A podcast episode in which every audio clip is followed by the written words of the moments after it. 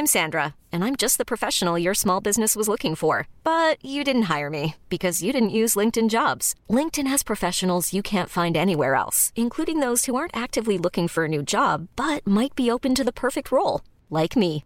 In a given month, over 70% of LinkedIn users don't visit other leading job sites. So if you're not looking on LinkedIn, you'll miss out on great candidates like Sandra. Start hiring professionals like a professional. Post your free job on linkedin.com/achieve today. Salut, c'est Victoire Tuaillon. Ces derniers mois, avec mon équipe, on a travaillé sur une série exceptionnelle. Ça s'appelle 20 milieux sous ma chair. L'autrice, Caroline Potier, a exhumé des cassettes audio qu'elle enregistrait pour sa meilleure amie lorsqu'elles étaient ados et qu'elle traversait l'enfer, les violences que lui infligeait son père. À partir de son histoire, Caroline Potier, devenue journaliste, a mené l'enquête. Comment on pourrait éradiquer l'inceste C'est beau, c'est intelligent, c'est bouleversant, et je pèse mes mots, c'est d'utilité publique. Pour continuer à sortir de l'océan du déni, écoutez 20 milieux sous ma chair, dans le cœur sur la table.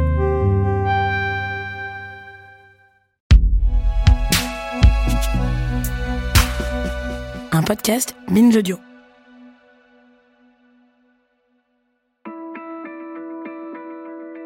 Nous sommes toujours le 2 novembre 2022. Il est 10 heures. Le président de la Cour criminelle de Pontoise vient de prononcer lui clos au procès de l'affaire de Pontoise. À peine la décision rendue, l'huissière s'active pour que le public quitte la salle, moi y compris. À partir de maintenant, ce que je vais vous raconter, je n'ai pas pu en être le témoin direct.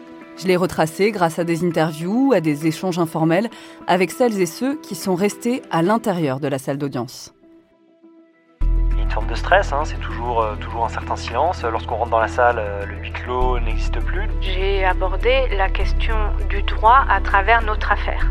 On repart euh, dans, dans, la salle et le verdict, le verdict tombe. Ce que j'ai voulu savoir, c'est si un procès de viol se passe de la même manière devant les assises ou devant une cour criminelle. Et puis, cinq ans après les faits, je me demande aussi si la justice, qui avait au départ voulu poursuivre pour atteinte sexuelle, sera plus protectrice pour Sarah. MeToo est passé par là, les magistrats sont davantage formés au mécanisme des violences sexuelles. Enfin, un procès criminel, c'est aussi un cheminement. Est-ce que le mis en cause a évolué? Est-ce qu'il va présenter des excuses à Sarah? Pour répondre à ces interrogations, j'ai interviewé longuement Maître Durieux-Dibolt, l'avocate de Sarah, et Maître Slama, l'avocat de l'accusé. Mais aussi Léa, l'écoutante au collectif féministe contre le viol qui accompagne Sarah. Justement, c'est avec elle que je vous propose de commencer. C'est un soulagement, en tout cas, que nous, on puisse être présente euh, dans la salle. C'est aussi un moment où, en fait, il y a une levée du, du, secret qui est imposée par l'agresseur en fait à ce moment-là parce que c'est une cour qui va énoncer des faits. Et donc ça, c'est très important. C'est un rappel des faits, et pour Sarah, et pour sa famille, donc c'est un moment qui n'est pas évident, euh, comme on se l'imagine, mais c'est aussi un rappel des faits pour l'agresseur. C'est-à-dire ça lui ça lui signifie des choses, ça lui rappelle ce qui s'est passé et que là maintenant euh, on n'est plus euh, dans euh, l'isolement qu'il a pu créer, plus dans dans le verrouillage du secret, on n'est plus là-dedans. Là maintenant on est dans une cour où un viol va être jugé. Dans l'épisode précédent, je vous ai raconté les faits de façon succincte. Ce n'est jamais le cas dans une enceinte judiciaire. Chaque détail compte. Alors je suis obligée de vous mettre en garde parce que ce qui va suivre n'est pas facile à entendre. Le 24 avril 2017, Sarah, une enfant de 11 ans, suit un homme de 28 ans qui l'a abordé dans un square à la sortie du collège où elle est scolarisée en 6e. C'est la troisième fois que la collégienne et cet homme discutent. Il la conduit dans un immeuble du quartier où ils ont plusieurs relations sexuelles. La première, une fellation dans la cage d'escalier, et une tentative de pénétration sont interrompues par l'arrivée du gardien. La deuxième, une pénétration vaginale, se déroule dans l'appartement du mis en cause. À peine sortie de l'immeuble, Sarah appelle sa maman paniquée pour lui raconter ce qu'elle vient de vivre. Immédiatement après, la mère de Sarah appelle la police pour déposer plainte pour viol. Voilà, Moi, je vous ai raconté les faits tels qu'ils sont rapportés dans l'ordonnance de mise en accusation, tels qu'ils ont été établis par l'instruction.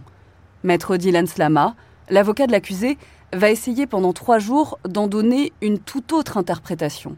Là, il va falloir garder en tête que Maître Slama cherche à obtenir l'acquittement de son client. Donc sa façon de présenter les faits va peut-être vous choquer. Il faut juste se rappeler qu'en droit, le doute profite à l'accusé. Et instiller le doute dans la tête des magistrats, c'est toujours l'objectif de la défense. Elle vient vers lui dans un parc, ils discutent et euh, ensuite euh, la décision est prise euh, d'aller s'isoler pour avoir des relations sexuelles. Comment se sont passées les choses? Pourquoi est-ce qu'elle décide de le suivre? Pourquoi est-ce que elle a toujours déclaré et elle continue de déclarer qu'il n'a jamais été agressif, qu'il n'a jamais été violent, qu'il n'a jamais été menaçant? Ça laisse quand même supposer qu'il ne l'a pas entraîné, qu'il ne lui a rien imposé du tout. Maintenant, comment se prend la décision? Qui la propose? Qui l'accepte? Euh, Qui hésite? Qui peut-être parce que c'est l'une des thèses de l'accusation, euh, peut-être se sent obligé, qui ne s'attend pas à ce qu'il va se passer par la suite? Euh, moi, je pense que les choses étaient euh, finalement assez claires au moment de cette troisième rencontre, mais bon, il n'était que deux témoins, ils ne sont que deux à être sur place, et cinq ans plus tard, il y a fort à penser que la mémoire de l'un comme de l'autre ait pu être altérée à tel point que il est difficile de savoir quels mots ont été prononcés. Ce qui est certain, en tout cas, c'est que elle décide de le suivre sans avoir été ni L'enjeu pour l'accusation, c'est de démontrer qu'il y a eu contrainte morale due à l'écart d'âge, 17 ans entre l'enfant et l'adulte, et que l'accusé a agi en connaissance de cause. Il faut donc également prouver qu'il connaissait l'âge de Sarah. Comme devant une cour d'assises, les témoins se succèdent à la barre. C'est ce qu'on appelle l'oralité des débats. Et d'après le rapport d'évaluation des cours criminels publié en octobre 2022, c'est un principe qui est respecté devant cette nouvelle juridiction. D'abord parce que le juge qui préside la cour criminelle est lui-même un président de cour d'assises. Une quinzaine de témoins, enquêteurs de police, experts, psychiatres, enquêteurs de personnalité proches des deux parties ont été convoqués par le parquet de Pontoise pour faire émerger une vérité judiciaire. Je vous l'ai dit, déterminer si l'accusé pouvait connaître l'âge de Sarah est au cœur des débats. L'âge de la victime, à l'époque des faits, est un tel point de fixation que l'avocat de la défense ne va pas hésiter à chercher à le rectifier. Tout le monde disait 11 ans, et c'est moi qui ai ajouté dans les débats qu'elle avait en fait un mois après 12 ans. Euh, elle avait, pour être tout à fait précis, 11 ans, 10 euh, mois et 2 semaines et quelques jours on a pu même parfois me reprocher de faire cette précision. Euh, elle est capitale parce que, euh, encore une fois, c'est un âge euh, auquel on évolue extrêmement vite. donc ce qu'on essaye, c'est d'abord, et c'est important, d'avoir des témoins qui puissent attester le fait que cette personne de 11 ans et 11 mois avait un physique, avait une apparence euh, qui pouvait laisser croire qu'elle était bien plus âgée que son âge. Le, père de cette personne dit ma fille faisait facile 16 ans. Donc ça, je pense que c'est quelque chose qui n'est pas contesté et qui est essentiel parce que on parlait de l'émotion qui a pu être suscitée dans l'opinion publique par tel ou tel article de presse. Elle est légitime parce que, euh, encore une fois, quand on imagine un enfant de 11 ans, personne ne peut penser qu'un enfant de 11 ans peut avoir l'air d'une enfant de 16 ans. C'était le cas de cette personne et c'est quelque chose qui n'est pas contesté. Autant vous dire que Maître Durieux Dibolt a battu en brèche ses arguments sur l'apparence de sa cliente. Excusez-moi, mais un carnet de correspondance d'une gamine de sixième, parce qu'elle était quand même en sixième, au collège, bah, ça prête pas à confusion. Hein. On sait très bien euh, quel âge a une gamine euh, en sixième. De plus, il a déclaré qu'il l'avait vue arriver le jour des faits avec euh, des camarades de classe on voit très bien que ce pas des filles euh, de 16 ans ou 17 ans, hein. des camarades de classe de 11 ans. Euh, bon. Donc euh, la discussion, elle était justement de pas de savoir si visuellement elle faisait plus âgée ou non, mais de savoir si il avait pu savoir son âge à travers tous ces éléments-là. Ça vous donne une idée du ton des débats. Et c'est dans ce contexte, dès le premier jour d'audience, que Sarah est appelée à la barre. Je vous décrirai pas physiquement Sarah. Tout comme je vous dirai pas, d'ailleurs, où se sont déroulés les faits. Car Sarah, elle y vit encore aujourd'hui. Sarah, c'est pas non plus son vrai prénom. Quand on évoque des affaires judiciaires impliquant des mineurs, Qu'il soit auteur ou victime, la règle, c'est le droit à l'oubli. Ce moment où Sarah dépose à la barre est essentiel, notamment pour sa reconstruction. Ce verbe déposer, il n'est pas choisi au hasard. Déposer, c'est se décharger d'un poids, le remettre à la justice. C'est aussi un prolongement de, du travail en fait qui est fait par le collectif, euh, qui continue à être là dans les procès, donc de, de, voilà d'encouragement, de valorisation par rapport à, à ce passage à la barre, qui peut être euh, effectivement extrêmement impressionnant aussi. C'est pas euh, tous les jours à 17 ans qu'on passe à la barre dans un procès. Ça, ça relève après de la confidentialité des débats, donc je pourrais pas m'étendre sur sur le, le fond de ce qui a été dit, mais en tout cas, euh, comme ça a été euh, relevé à plusieurs reprises, il y a une constance dans ce qui a été dit euh, par, par Sarah tout au, long, tout au long de la procédure et qui a été redit au moment du passage à la barre. Ce que j'ai compris, c'est que Sarah ne s'est pas effondrée à la barre. Cinq ans après les faits, la jeune fille a raconté ce qu'elle avait subi, comme si c'était l'histoire d'une autre. Elle a raconté les faits de manière dissociée. Euh, en mettant de côté euh, ses émotions. Donc euh, c'est toujours difficile parce que on sait bien que le procès est traumatisant en soi. C'est une nouvelle violence qui est faite à la victime et va entraîner également après le, procès également une période de traumatisme encore pour la victime. C'est une violence, un procès pour viol surtout pour des enfants, c'est une violence. D'ailleurs, Sarah, elle m'avait demandé avant le procès s'il était possible qu'elle soit dans une salle extérieure à la salle d'audience pour raconter les faits. C'est ce qui se passe dans des pays anglo-saxons. Mais en France, on n'a pas du tout euh, cette méthode-là. On est encore à, à une méthode, on va dire, un peu de confrontation. Et donc, elle raconte les faits alors que l'auteur des faits est à deux ou trois mètres d'elle. C'est très difficile. Elle a été très courageuse. Et ça, je lui ai dit, euh, je lui ai dit vraiment qu'elle pouvait être fière d'elle. Évidemment, pour Maître Slama, l'audition de la partie civile, c'est l'opportunité de soulever des contradictions, de fragiliser son témoignage, de la bousculer aussi. Ce n'est pas pour rien qu'on parle d'arène judiciaire. C'est pas qu'une joute oratoire entre professionnels du droit, ça s'applique aussi aux parties civiles. Et du côté de la défense, depuis MeToo, ça n'a pas franchement évolué. L'enjeu, c'est encore de concentrer les débats sur la sexualité de la victime, sa réputation. Elle s'est exprimée pour dire qu'elle avait très peur que son père apprenne ce qui s'était passé, puisqu'elle avait très peur que son père pense que c'est une pute. Euh, c'est le mot qu'elle a employé. Euh, et donc, euh, j'essaye de savoir si, dans son esprit, il est possible qu'à un moment, elle ait pu, légitimement d'ailleurs, travestir les faits euh, ajouter des détails, retrancher certaines choses pour ne pas avoir l'air d'être une pute. Il ne s'agit pas du tout d'ailleurs de dire euh, que ce qualificatif ait pu être légitime. Et d'ailleurs, si je le reprends, c'est parce que c'est elle qui emploie ce mot. Moi, je ne le reprendrai euh, jamais à mon compte. Mais en tout cas, elle dit ceci. Et on comprend qu'au moment des faits ou dans les heures et les jours qui suivent, ce qui est important pour elle, c'est de ne pas avoir cette, je mets des guillemets, réputation. de la même manière, elle dit que si elle avait eu une relation consentie, elle ne l'aurait pas avouée à sa mère. Donc cette parole qui émerge, on est obligé de considérer qu'elle émerge euh, par le prisme euh, de Sarah, qui estime fondamental de sauvegarder d'une certaine manière l'apparence euh, qu'elle donne auprès de ses parents. Est-ce que le fait de cacher qu'elle a pu avoir une relation consentie a pu avoir une influence sur ses paroles et sur ce qu'elle a dénoncé par la suite? Voilà, c'est la question que je lui ai posée. Léa, l'écoutante du CFCV, savait à quoi s'attendre. Même si c'est son premier procès criminel, elle répond tous les jours sur la ligne d'écoute à des femmes victimes, qui ont subi des questions déplacées, des reproches, des jugements de certains policiers, gendarmes, magistrats. Vous avez peut-être entendu parler du mouvement double peine sur les réseaux sociaux. Le terme juridique, c'est victimisation secondaire. Quand les forces de l'ordre, la justice, véhiculent des stéréotypes sexistes et des propos désobligeants à l'égard des victimes.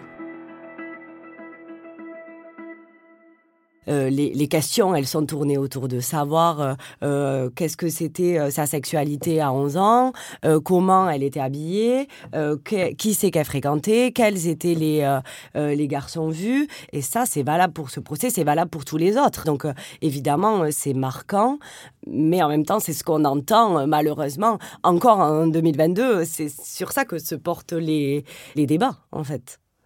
Mais ce n'est pas un dossier de parole contre parole. De nombreux éléments, qu'on appelle les indices graves et concordants au stade de l'instruction, peuvent accréditer la version de la victime. C'est notamment le cas des expertises médicales et psychiatriques qui sont déterminantes en matière de violence sexuelle. Euh, on a euh, des expertises euh, avec Karine Durieux-Dibolt, avocate de Sarah. Avec des tests et elle avait alors la sidération et la dissociation. La sidération, c'est le fait d'être paralysé physiquement par la soudaineté des faits et la violence des faits pour la victime, avec ensuite une dissociation traumatique qui se met en place rapidement, qui ont été constatés par les différents experts. Donc ça, c'est des symptômes traumatiques. Et ensuite, il a été constaté un état de dépression euh, extrêmement sévère. Elle a été également, il faut le dire, euh, déscolarisée pendant un temps. Euh, rescolarisée, mais alors avec un temps de trajet très important. Donc elle en a subi des préjudices scolaires par la suite. Et donc les, traumatismes qui ont été relevés par les différents experts sont compatibles avec des faits de violence sexuelle. Et donc ça, c'est un élément également qui est important dans une affaire comme celle-ci. Et elle n'avait aucune autre cause de traumatisme. C'est pas une enfant qui a évolué dans un milieu familial conflictuel, euh, qui avait subi d'autres violences. C'est les premières violences, et j'espère les dernières, qu'elle avait subies. Donc il n'y avait pas d'autre cause possible non plus à ce traumatisme. Maître Slama ne conteste pas l'existence d'un traumatisme chez Sarah. C'est impossible face aux conclusions des experts psychiatres. Alors du coup, il essaie de décorréler ce traumatisme du champ d'action de son client. C'est un exercice d'équilibriste, comme vous pouvez le constater. C'est vrai qu'en audience, lorsqu'on entend qu'il y a un traumatisme, qu'il y a une souffrance, etc., tout de suite, inconsciemment, dans le cerveau de chacun, c'est la faute à qui? Euh, bah, C'est la faute à celui qui a eu avec elle ce rapport sexuel. Mais malheureusement, c'est pas la bonne question. Il peut y avoir une souffrance de la part de Sarah. Il peut y avoir un traumatisme qui est réel. Il peut y avoir des séquelles qui sont certaines, sans pour autant qu'il y ait une culpabilité de mon client. Euh, ce sont deux choses, je ne vais pas dire qu'ils sont sans lien, mais en tout cas euh, dont le lien ne peut être fait avec automaticité. Pourquoi? Parce que je le redis, dans ce qui caractérise une infraction, il y a certes l'élément matériel, donc la relation sexuelle qui est reconnue, mais il y a également l'élément intentionnel. D'une certaine manière, il suffit que mon client ne soit pas au courant de l'âge pour que l'infraction ne soit pas caractérisée. À côté, l'âge est celui qu'il est. Ça veut dire que ça, ce n'est pas quelque chose qui est contesté. Ce qui est contesté, c'est la connaissance par mon client de cet âge-là. Lors de cette première journée d'audience, l'accusé a pu être interrogé ponctuellement, lors des débats, mais c'est le lendemain, le jeudi 3 novembre 2022, le deuxième jour d'audience, qu'il est appelé à la barre. Je vous rappelle qu'il comparaît libre. Il n'est pas en détention. Cela veut dire que dans la salle, il n'est pas dans le box des accusés, gardé par des gendarmes. Il répond aux questions de la cour, au milieu de la salle, au même endroit que les témoins. Il va rester debout pendant trois heures d'interrogatoire sur le fond, et il va immédiatement tenter d'inverser la culpabilité. Il dit C'était une manigance des parents pour avoir de l'argent. Elle m'a souri, elle a mis du gloss, elle avait de l'expérience. Elle a appelé sa mère parce qu'elle a été vue par la fenêtre. L'interrogatoire de l'accusé, euh, pour moi, ça a été euh, kafkaïen, hein, parce que il nous a versé euh, tout, toutes, sortes de spéculations complètement grotesque que, euh, que Sarah aurait dénoncé un viol contre lui sous l'influence de ses parents pour obtenir de l'argent.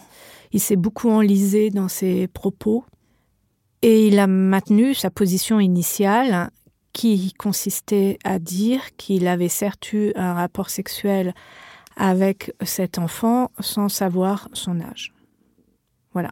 On dit que dans un procès criminel, dans une enceinte judiciaire, l'accusé a tous les droits, y compris celui de mentir et de diffamer la partie civile. Alors, je vous dirais qu'il a même été au-delà parce qu'il l'a sali. Il l'a sali et ça, je l'ai plaidé parce que je, n'accepte pas cela. Hein. Euh, aussi bien euh, la défense euh, peut choisir d'user de ses moyens de défense, mais ensuite elle doit assumer aussi ses méthodes. Et là, en l'occurrence, on a quand même eu un accusé qui s'est permis euh, de dire euh, qu'elle savait euh, super bien faire une fellation à 11 ans. Alors excusez-moi, mais bon, quand vous avez la victime qui est présente dans la salle avec les parents, forcément, ça les atteint. Ça les atteint psychologiquement. qu'elle avait pris toutes les initiatives, que c'était elle qui avait, qui avait été au devant euh, des attentes sexuelles euh, de monsieur qui avait 28 ans au moment des faits, alors qu'elle en avait 11 ans et demi. Et dans le même temps, euh, cet homme est capable de vous dire qu'actuellement, les filles, on peut les baiser en, en 10 minutes.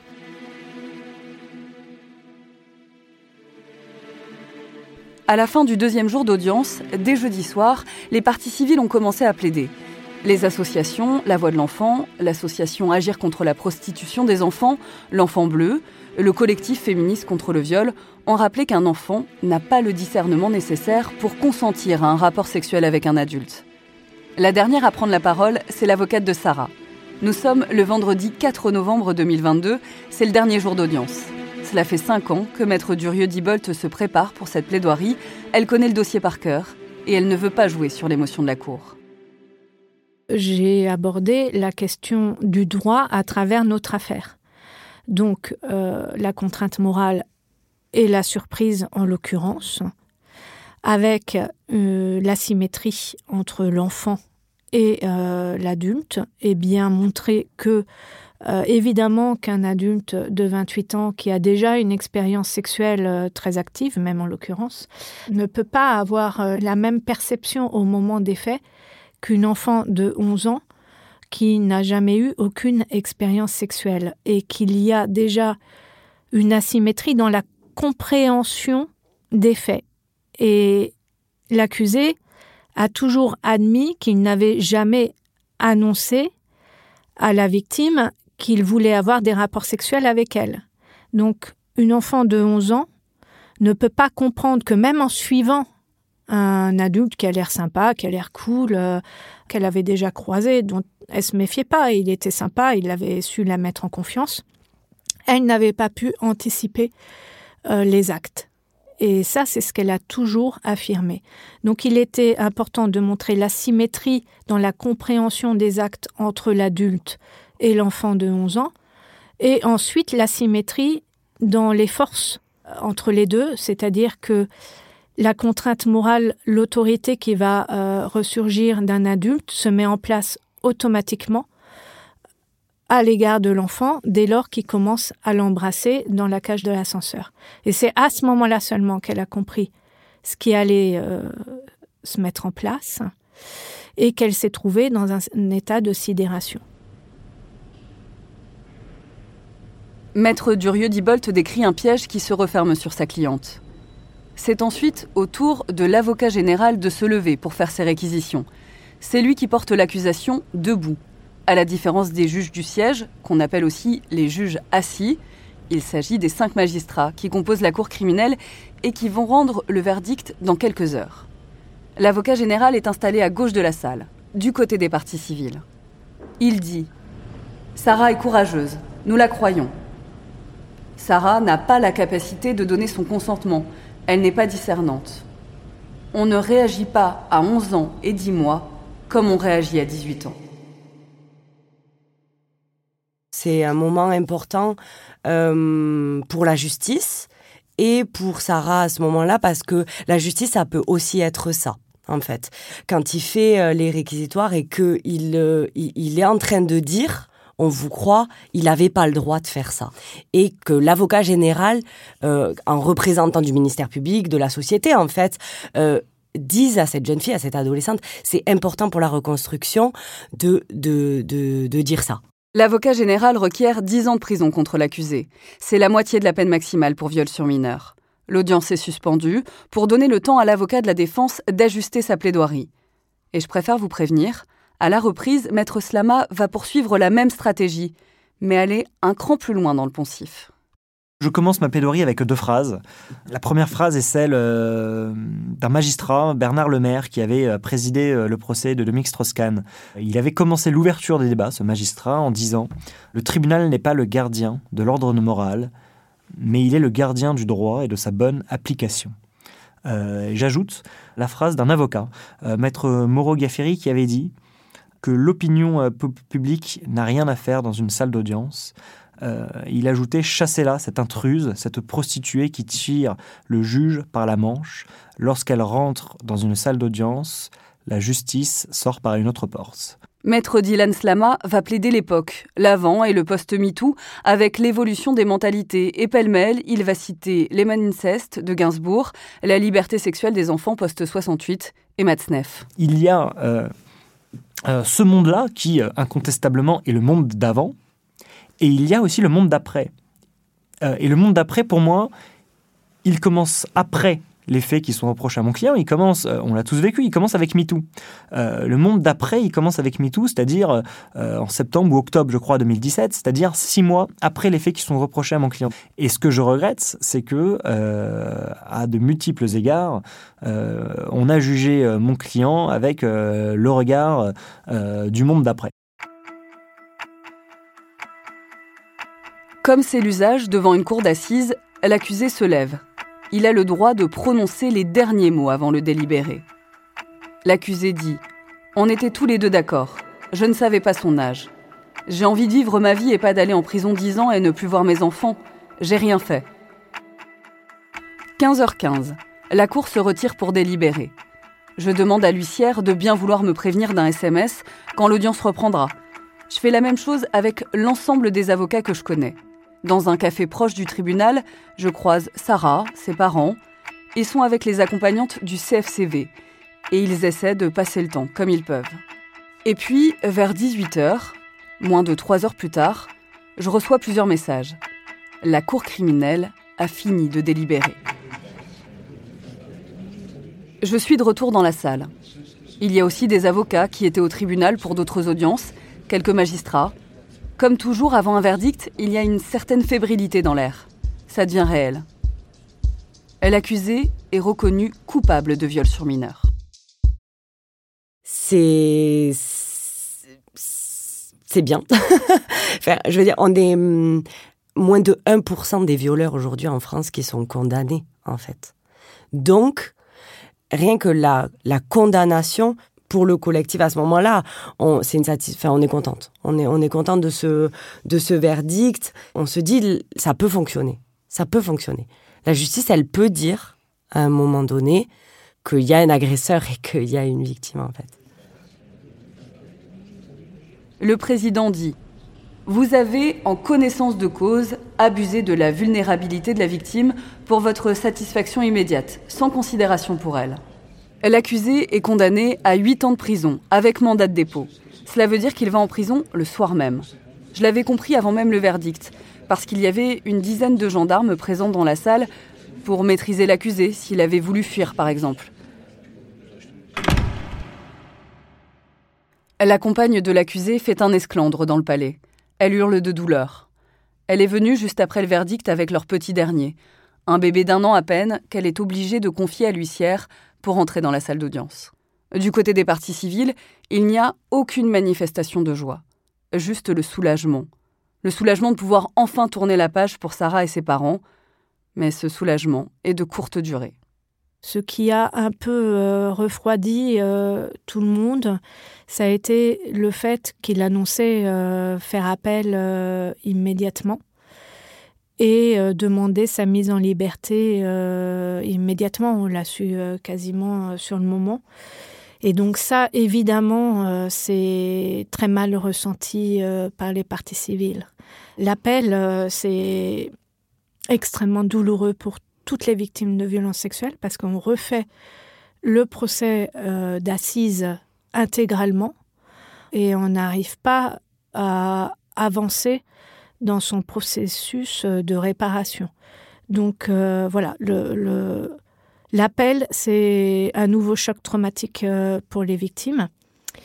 Et donc forcément, maintenant, ils sont encore dans, dans l'inquiétude de la perspective de cet appel. Pour Léa, l'écoutante du CFCV, le travail d'accompagnement de Sarah se poursuit encore au téléphone, jusqu'à la prochaine audience. Même si c'est difficile à entendre, évidemment, mais comme on l'explique au téléphone, la justice, c'est un temps immensément long. mais la vie, elle peut pas euh, être vécue à travers la procédure pénale parce que sinon c'est trop difficile. Donc on avance étape par étape et là, il y a une grosse étape qui est passée et il y en aura une autre. Si le taux d'acquittement ne varie pas entre les cours d'assises et les cours criminels, il reste d'environ 5,5%, le taux d'appel, lui, est plus important devant une cour criminelle. 21% des accusés font appel, contre 15% seulement après une condamnation aux assises. C'est l'un des bilans du comité d'évaluation des cours criminels, dont fait partie Karine Durieux-Dibolt. Cela s'explique peut-être parce que l'appel est jugé par une cour d'assises et que les accusés veulent tenter leur chance devant un jury populaire. Dans le cas de Pontoise, le parquet général a fait appel lui aussi, ce qui veut dire que l'accusé encourt de nouveau la peine maximale pour viol sur mineur, c'est-à-dire 20 ans de prison. Et c'est pas forcément un bon calcul pour la défense. Pour moi, il peut y avoir une émotion supplémentaire pour des jurés populaires qui n'ont pas l'habitude euh, de côtoyer des, viols, des crimes, pas du fait des parties civiles, mais du fait euh, des jurés qui sont des personnes lambda de la société et qui peuvent euh, ressentir les faits avec beaucoup plus de violence et de cruauté que des magistrats qui sont accoutumés à juger des, affaires comme celle-ci. Moi, ce que je redoute, c'est que lorsqu'on est entre soi, c'est-à-dire euh, professionnels de la justice, avec euh, des magistrats qui vont euh, juger continuellement ces affaires-là, il y ait une banalisation aussi, une lassitude, voilà. Moi, par exemple, quand je prends trois semaines de vacances et que je reviens, j'ai toujours un, j'ai un nouveau choc euh, qui se produit, alors que lorsque je travaille sur mes affaires de manière continue 5-6 mois, je m'habitue. Euh, maintenant, de l'autre côté euh, de la pièce, on va dire que les affaires de violence sexuelle, elles présentent aussi une technicité qu'il faut connaître. Et on voit une grande différence, par exemple, entre les magistrats qui connaissent le psychotraumatisme, la sidération et la dissociation, par exemple, dans cette affaire de Sarah. C'est un élément euh, important euh, de cette affaire, de comprendre la sidération, pourquoi elle réagit pas, pourquoi elle s'enfuit pas, pourquoi elle hurle pas. Et euh, les magistrats commencent à être de mieux en mieux formés. Donc ça apporte aussi une qualité au débat et certainement une qualité à la décision qui est rendue également. Disons qu'il y a une connaissance à avoir. Alors je ne sais pas si les jurés populaires peuvent avoir le temps d'appréhender toute cette connaissance-là dans le délai du procès.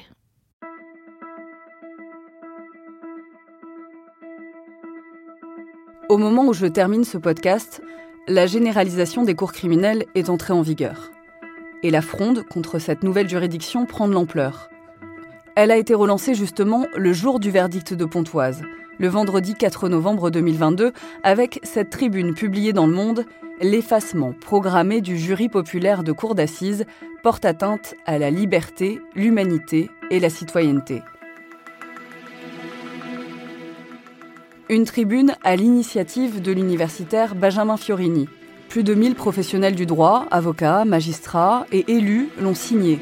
Ce maître de conférence en droit pénal a aussi lancé début janvier 2023 une pétition sur le site du Sénat pour la préservation du jury populaire de cour d'assises et l'abandon des cours criminelles départementales. À l'origine, les cours criminelles devaient réduire les délais d'audiencement et éviter les correctionnalisations.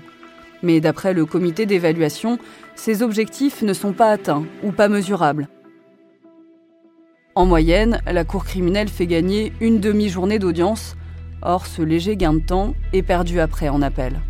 Quant à la réduction des coûts, sans juré à indemniser, une journée d'audience en cour criminelle coûte en moyenne deux fois moins cher qu'une journée aux assises. C'est 1000 euros d'économie. Mais c'est un chiffre qui ne prend pas en compte le fait que mobiliser davantage de magistrats assesseurs en cour criminelle a un coût pour la justice. Cela revient à les empêcher de travailler sur d'autres dossiers. Demander à un juge aux affaires familiales de siéger en cour criminelle, c'est retarder le prononcé d'un divorce par exemple. Cette réforme est censée récupérer plus de la moitié des dossiers des cours d'assises et donc désengorger la justice criminelle. Encore faudrait-il pouvoir disposer de salles adaptées pour avoir par exemple une session d'assises en même temps qu'une session de cours criminelle. Encore faudrait-il avoir suffisamment de magistrats pour démultiplier les audiences. Outre la précipitation du gouvernement, c'est spécial quand même, à l'heure de MeToo, de la libération de la parole sur les violences sexuelles et sexistes, d'écarter les citoyens du jugement des crimes sexuels.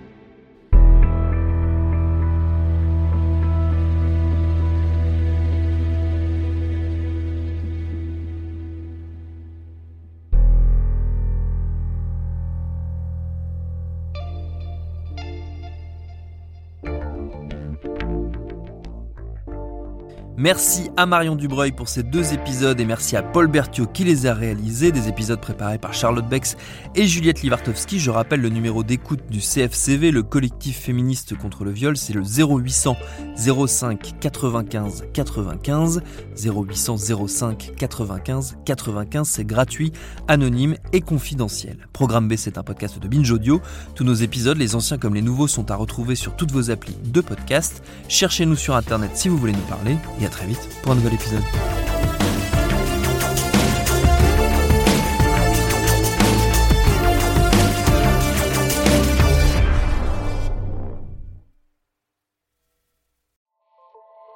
Salut, c'est Sinamir du podcast L'Affaire. En 2016, je suis monté sur un bateau de sauvetage en Méditerranée et ce que j'y ai vu n'a pas changé. En tout, depuis 10 ans, on compte même près de 30 000 morts sur cette mer. Alors, dans le naufrage, notre nouvelle enquête, j'ai voulu raconter un cas concret. Comment 130 personnes sont mortes en 2021 à la frontière de l'Europe, malgré des dizaines d'appels de détresse. Qui n'a pas pu les sauver et pourquoi? Qui étaient ces disparus? Et surtout, comment on en est arrivé à ne plus parler de 130 personnes qui meurent le même jour sur un bateau au milieu de la Méditerranée? Le naufrage, c'est la nouvelle série du podcast L'affaire de Paradiso Média.